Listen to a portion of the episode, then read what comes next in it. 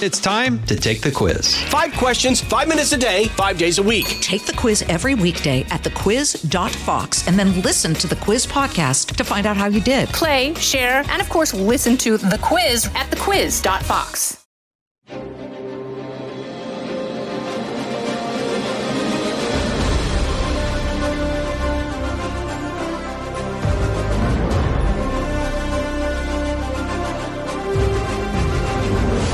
Fox News Podcast presents Bret Baier's All Star Panel. America's got to be in the lead if you want to deal with these threats. We're going to lead. The mourning is over, the Shiva is done. And if you're a conservative, you should be optimistic. You know, my main priority right now is making sure that it delivers for the American people. We have to make our country great again, and I will do that. I think the president gets criticized by people all the time for the stuff he says, by people who ignore what he does. Now, Fox's chief political anchor, Bret Baier. The dust is settled after the first Republican primary debate of the 2024 presidential election. Though former President Trump was absent from the debate stage, he was still part of the conversation after surrendering to the Fulton County Jail on charges related to his alleged efforts to overturn the election results in the state of Georgia in 2020. The former president's arraignment date is set for September 6th in Georgia. Really believe this is a very sad day for America. This should never happen. If you challenge an election, you should be able to challenge an election. I thought the election was a rigged election, a stolen election, and I should have every right to do that. As you know, you have many people that you've been watching over the years do the same thing. Next week, Congress returns from their August recess with some large obstacles to tackle as they begin the rush to fund the government and to try to avoid a federal government shutdown. But House Speaker Kevin McCarthy is facing criticism from inside his own party and mounting pressure to attempt an impeachment of President Biden. Some Freedom Caucus members are downplaying the consequences of a government shutdown. Speaker McCarthy warns that a shutdown could negatively impact any impeachment investigation. For a conversation on this and more, we bring in our panel. Nationally syndicated radio host, Democratic strategist, and Fox News contributor Leslie Marshall, chief political correspondent for the Washington Examiner, Fox News contributor Byron York, and Fox News senior congressional correspondent Chad Pergram. Chad, we'll start with you. Congress coming back uh, to basically another fiscal cliff. Yeah, they have to fund the government by the 1st of October. Uh, they don't have much track. Uh, the Senate isn't going to come back until the 5th, the House on the 12th. Here's where the real dynamic is. Uh, House Speaker Kevin McCarthy knows that the only way to avoid a government shutdown is to pass an interim spending bill. What does an interim spending bill do? It simply renews all the old funding. Well, the Freedom Caucus and many conservatives don't like that because they view that as money they don't want to spend. They're like, we want cuts. They want something that cuts right out of the blocks. Uh, and the other thing for Kevin McCarthy here is the way to avoid a government shutdown is passing that interim spending bill, a band aid bill, for a short period of time, is that you do it with a coalition of Democrats and Republicans. Why is that dangerous for McCarthy? Well, what did he do back in the spring on the debt ceiling? He passed a bill with more Democratic votes than Republican votes uh, to avoid, uh, you know, hitting the debt ceiling. Uh, Republicans, especially these conservatives, they've held that against him. So they've written these spending bills in the House below the agreed to level in the debt ceiling pact with President Biden and the Democrats. And the problem that they've run into in the House, you know, they can't, you know, really blame this on Democrats right now because they've only passed one of the 12 bills. The reason the problem exists in the House passing the bills is because they've written the levels so low, it makes the Freedom Caucus dance, but you need a lot of moderate and, and kind of mainstream Republicans to vote for those bills, and they don't have the votes. As I say, it always comes down to the math, and they don't have the, the votes even in the House to pass their own bills. And so that's why they're going to have to do an interim uh, funding bill if they're going to avoid a government shutdown. And again, the road to do that is through the Democratic Party. Yeah, and it just gets ugly for Republicans who ran on straightening things out and getting the House in order. Leslie, you know, Democrats are probably licking their chops at the prospects that this all falls through. Well, I, I you know, I wouldn't say whenever there's a the possibility of a shutdown licking chops, but you know, you know, Democrats on my side here no, certainly know who's in control of the House. It's Republicans who gets blamed if you know anything you know goes awry. Um, even though we usually see in the eleventh hour some kind of a stopgap measure. Um, you know, but to expound on this just a bit, you know, the indictments against the former president have certainly, I think, spurred his allies in uh, the House, Republicans that are trying to use the upcoming government funding, that deadline of September 30th, as a leverage to undermine the prosecutions, even though a government shutdown would not halt the criminal proceedings against the former president. So I think there's a lot because more it's, going it's on here. It's said I'm to sorry. be um, a part of government that is essential. Right. It, it, no, no, ex- exactly. And and here and here is the issue. And Democrats have faced this as well. Whenever you're looking at a shutdown looming, the party in power is going to get blamed. The party in power in the House are the Republicans, and uh, you know the the Republicans have a lot of promises they've made out there, whether it's impeachment or, as you mentioned, Bret, to change things and to do things better and more smoothly than Democrats have. That's why, you know, people voted them to be in power. And, and Kevin McCarthy has a, a very delicate dance here because he does have fragmentation within his party and within that House. Byron, what we have seen from Speaker McCarthy is he does kind of a hat tip to the right side of his party. He does something that makes them happy in some way, shape, or form, uh, but then seems to corral the cats um, to get them on bills, at least so far. Well, you're right. Uh, there were some people predicted he wouldn't make it this long as as Speaker of the House. Uh, but uh, you know what's going on right now is that basically everything that conservative Republicans talked about when they grudgingly made uh, McCarthy Speaker of the House in January is not virtually everything that we're talking about is not happening um, in this process now, and is and is not going to happen because their majority is so small. The House Republicans' majority is so small, and then everything has to be passed with the the Senate as well. So uh, uh, the House Republicans are seeking more spending cuts than, than they're going to be able to get. Uh, the Senate just wants to pass this. They do not want um, a government shutdown, and that certainly includes the Senate Republicans as well. And we're going to end up exactly where all those conservatives Republicans said they simply would not go again, which is another stopgap spending measure that keeps the current levels of spending going into the future. Which is pretty remarkable if it happens that way, Chad. Just to put it in context, I mean, we are spending and spending and spending and cuts spending cuts in Washington in recent years have meant slowing increases or stopping increases that's the definition of cuts there hasn't Right. been this massive rollback in any administration republican or democrat And keep in mind where these cuts, if you really wanted to make a difference to the fiscal bottom line, would have to come. If you're dealing with the 12 annual spending bills, you would have to cut the Pentagon. Uh, about uh, 53, 54% of all federal spending on what we call the discretionary side, this is the part that con- Congress controls, goes directly to the Pentagon. Well, who's loath to cut that? A lot of Republicans. Uh, although there's a few more now that want to cut some things from the Pentagon than they used to be. Okay, so that would be your biggest place. But if you really want to cut spending and make a difference in the overall fiscal bottom line, you don't do it on these 12 appropriations bills. Why? Because that only makes up about, uh, you know, including the Pentagon, about 30 percent give or take, of all federal spending, only about 15% if you take out the, the, the, Pentagon. So, where you have to make those differences are on entitlements, which Congress continually, year after year after year, refuses to touch. Medicare, Medicaid, Social Security, and increasingly service on the debt.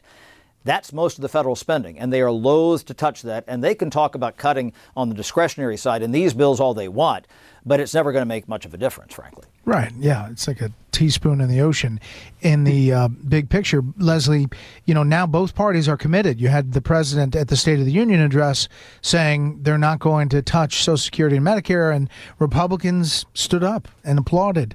And everybody's in to that. We're not going to touch it, which really is untenable in the long term. You had Simpson Bowles, which was really a the last time there was a possible plan that had bipartisan support, and President Obama kind of gave that the Heisman Award, um, and and didn't get it through because he was working with John Boehner at the time. Uh, so we haven't really done it in the big picture, and it doesn't look like we're any closer to doing it, dealing with debt and deficit.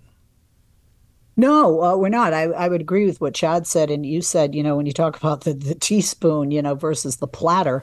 Um, look, right now there are realities and, it, and, whether you're a democrat or a republican your constituency is getting older and older and older right? Baby boomers especially. Uh, we have you know people who are senior citizens who you know partake of social security and, and medicare um, you know because of their age in the golden years are becoming the the majority of the population in our country. So they're becoming the majority of the constituents in the votership of both parties. So you, you know you don't want to you don't want to cut off a huge uh, voter base. Democrats and Republicans, you know, don't want to do that. Um, and and this is not just a problem for you know Democrats and Republicans within the House, but you know if you look back at 2015 with Kevin McCarthy, right? He had to risk a shutdown or risk the gavel. This is the same course that he is on now. And then you have, like you said, you you know, you have the House Freedom Caucus that are making requests some people would say, demands others would say that are just not going to happen and they're just not realistic. So yeah, Republicans look like, hey, vote for us. You know, we've got our hatchet out. And also, when you look at Americans, majority of Americans don't want to hatch it to these specific things that are viewed as essential, and not just those who are older, but people like me um, who are getting older and who don't want to lose what you know they're going to get. It's bad enough now. Anybody who gets a piece of paper says, "Well, if you retire at you know 65, you get this, but if you hang on until 70, you'll get that." Um, yeah. So I yeah, I don't think that we're going to see it, perhaps even in our lifetime um, you know, really be cut up in the way that would make a significant difference uh, fiscally or financially. Panel, we'll hold it right there. Kudlow on Fox Business is now on the go for podcast fans. Get key interviews with the biggest business newsmakers of the day. The Kudlow podcast will be available on the go after the show every weekday at foxbusinesspodcasts.com or wherever you download your favorite podcasts. But Byron, there are, you know, deficit debt hawks who you know, welcome that discussion on the campaign trail. Really, it's only yeah. Vice President Mike Pence who's talking about it, saying if you have white hair or gray hair like me, you have nothing to worry about. It's the young kids that we're going to retool this program and we're going to change it and save it for them, but you don't have to worry about it if you're older. And what I think people forget is that we're only three presidential cycles away from a Republican candidate for president and vice president campaigning in front of a debt clock every time they stopped someplace. Mitt Romney and Paul Ryan stood yeah. in front of a giant debt clock. Well, it was Donald Trump who really changed that dynamic, who said, I don't want to see commercials of pushing an old lady over the cliff, um, as, as the one with Paul Ryan did. And so it changed the whole perspective, and now we're nowhere closer to dealing with this. Yeah, this is a chronic uh, problem inside the Republican Party, and it's been a huge change. You're, the, what you were saying is, in fact, a, a, huge change in the party because you used to have a party uh, that was basically dominated by what you would call Ryanism, which is Paul Ryan's uh, belief, shared by everybody else who knows anything about it, that uh, the big entitlement programs, most importantly Medicare, um, uh, unless they are reformed, are going to eat the entire United States budget by I don't know 2040 2050 somewhere around there certainly until the baby boomers die. Um, and that uh, without reforms everybody uh, uh, ben- benefits are going to have to be cut for everybody. And this was just actually believed. I mean Ron DeSantis believed it when he was in the House. Uh, and it, it was never really an electoral winner. It was never an electoral winner because reforming these programs basically meant reducing some of the benefits. And, and Trump saw that. And, huh? And Trump saw that. And Trump saw that and he said, Well, I'm not going to campaign. Uh, I'm not going to go out and say, elect me and I'll reduce your Medicare benefits. Uh, so Trump uh, won and that changed sort of everything. Uh, and now it's very hard for the party to go back to the Ryan position, even though the problems that Ryan was talking about are still there, except we're now 10 years closer uh, to uh, defaulting in Medicare and Social Security. But Byron, let me ask you this: If there was a yeah. second Trump administration, do you think that there would be this evolution. You're no longer campaigning for office, that suddenly you're going to do something to tackle the deficit and debt? No. I, th- I think a President Trump, I, look, you know how President Trump does things. I mean, he'll get an idea and he'll go test it in front of the crowd, right? And if he gets a lot of applause, then he'll start using it in the speech, you know, and if, if it falls flat, he throws it out. Um, it's never going to be popular uh, to say we got to, quote, reform Social Security and Medicare. Uh, and I, I believe that a President Trump, were he to, start, were he to have a second term, uh, would not take the lead in something like that. Yeah, there was that opportunity, Chad, back at Simpson Bowles, and and uh, it was missed. Let me turn topics. And speaking of the campaign, obviously you have Florida Governor DeSantis now coming off the campaign trail, dealing with this uh, disaster to be in Hurricane Idalia, Idalia, um, that's heading to the Gulf Coast. It is an interesting moment for for candidates uh, dealing with something this big in a state that's obviously faced it before. Should he do well in the response and the emergency response, and the state does well in recovery, you might think that he gets you know some additional bump in how he, the people look at him as a possible president. Better be careful about who he hugs. I mean, yes, Chris that's Christie right. le- learned this after you know the storm that came up through the Northeast, uh, you know, a few years ago, and of course uh, President Obama uh, came and, and they hugged, and they still hold that against Chris Christie, uh, you know, even today. So yes, uh, he will be judged on this, but sometimes people don't remember this as much. It, it depends if there is some moment that resonates for some reason, or uh, you know, Chris, uh, uh, uh I should say, uh, you know, Ron DeSantis has, has, tried to you know talk about you know the pandemic and, and so on and so forth. Those things have not yet stood out to the degree that he can measure up with uh, with former President Trump. And so, if for some reason this resonates, then, then there you have it. I mean, there was this moment, and this was not looking directly at another presidential election, but in 2006, of course, there was a lot of attrition with the support of uh, former President Bush. Uh, you know, the war in Iraq was starting to wear on voters. And then you had, right about this same time of year, what do I always say, Bret? Beware the Ides of August. Yep. Late August, you had Hurricane Katrina. And when you talk about uh, what finally kind of put the nail in the coffin for Republicans going into the midterms in 2006, it was Hurricane Katrina.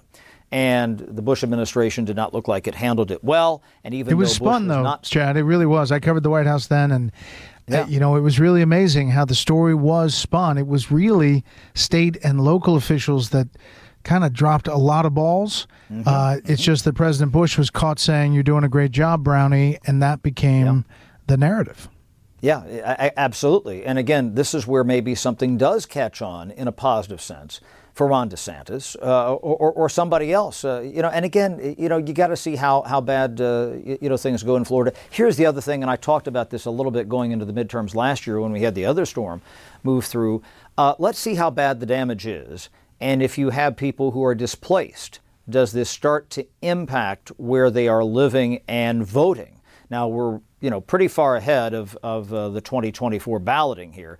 Last year, you know, you had this storm in September, and it wasn't too long before uh, the midterms, and there was a question right. about whether or not that was going to affect either who showed up or where they voted. And if you're starting to change voting constituencies, and if your house has been obliterated by a hurricane, probably the last thing you're worried about is is going to vote. So those types of things might have an impact. We don't know. That's something to kind of look at the at the long term radar there. Last thing, Leslie, this is the anniversary of Hurricane Katrina this week, and. Uh, you know, you look back at that and then you look to what happened in Maui and you wonder why there hasn't been more skepticism or criticism of President Biden and the Biden administration on how they've dealt with that. Uh, you know, it started off, he was at the beach, he didn't comment, there was the no comment thing. And then, you know, he didn't hold a cabinet meeting, he didn't have an all hands on deck, he didn't say, let's send everybody. You know, they started sending officials, but there was a real lack of coordination at the beginning, and now you have all these people who are displaced, and all these people are dead or missing. It's it's kind of remarkable if you think about it, the lack of overall criticism the Biden administration has gotten for this. Well, I think it depends who or what you're listening to, watching, reading. Um, certainly, there's been uh, you know criticism. Um, if you listen to the governor of Hawaii and officials on the ground in Maui, they feel that the federal government has been exemplary because the president at first didn't go because he didn't want to get in the way, and certainly that we all know can be, you know, a, a, can be problematic when you have such a disaster that has taken place. Um, the, the criticism comes more in Maui, and my brother lived in Maui six years. He lives in Oahu. Um, he has friends that are still missing. Uh, the criticism comes largely, you know, even if you see most of the people, not of the president, but of decisions that were made locally in Maui. You know, we all know about you know the problem with not enough water which people question when you're an island surrounded by water we all know about um, not sounding the alarm like they normally do in a tsunami because they didn't want people uh, to go up. That's, you know, the signal when you're on an island like that to get to higher ground because the fire was coming from higher ground. So there's a lot of anger more so toward uh, local officials, also because FEMA's been doing a, a, good job and, and the people that have been there and, and not just, you know, from the federal government, from different states, like here in California, um, you know, first responders that are assisting over there on that island.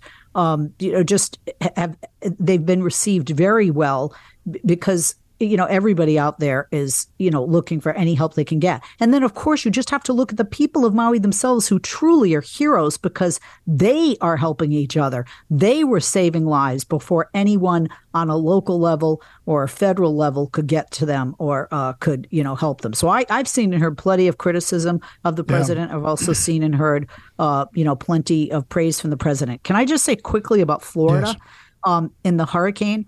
You know one of the things when Ron DeSantis was going to run, it's like he's elected governor, you know, shortly thereafter he's running for president. And, and that was not liked by some Floridians, you know, who were and continue to be supporters. Um, I think it's a litmus, litmus test more so for him among voters within Florida than throughout the country. Then again, when you constantly say, look what I've done in Florida, those words could come back to bite you if he doesn't handle this well. And what happens uh, you know, God forbid, if there's a, a, a, lot, a lot of damage or, or carnage. Yeah, on this day, August 29th, 2005, hard to believe, 18 years ago, Hurricane Katrina makes landfall near New Orleans. It hit a little bit of Florida before that, but massive storm. It's a category three. That's what we're looking at in Idalia um, right now. And this was sustained winds of 145 miles per hour uh, southeast Louisiana, killed more than 2,000 people in the aftermath of all that we saw with the canals in New Orleans. Um, one of the worst disasters in U.S. history. And we hope nothing like that happens here, and we hope uh, to follow good things to come, hopefully in Maui, although it's been a tough, tough run so far. Uh, panel, thank you so much. Uh, a little bit of history here. August 29, 1936, John McCain was born at a naval air station in Coco Solo, Panama.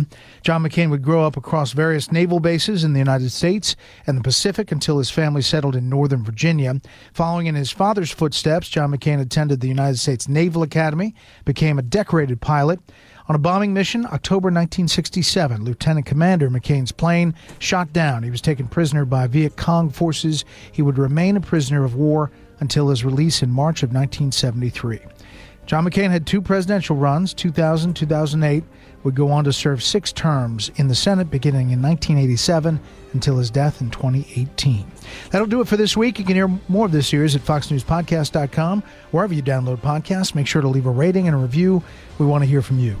For Leslie, Byron, and Chad, I'm Bret Baier. We'll see you next time. Listen ad free with a Fox News Podcast Plus subscription on Apple Podcasts, and Amazon Prime members can listen to this show ad free on the Amazon Music app.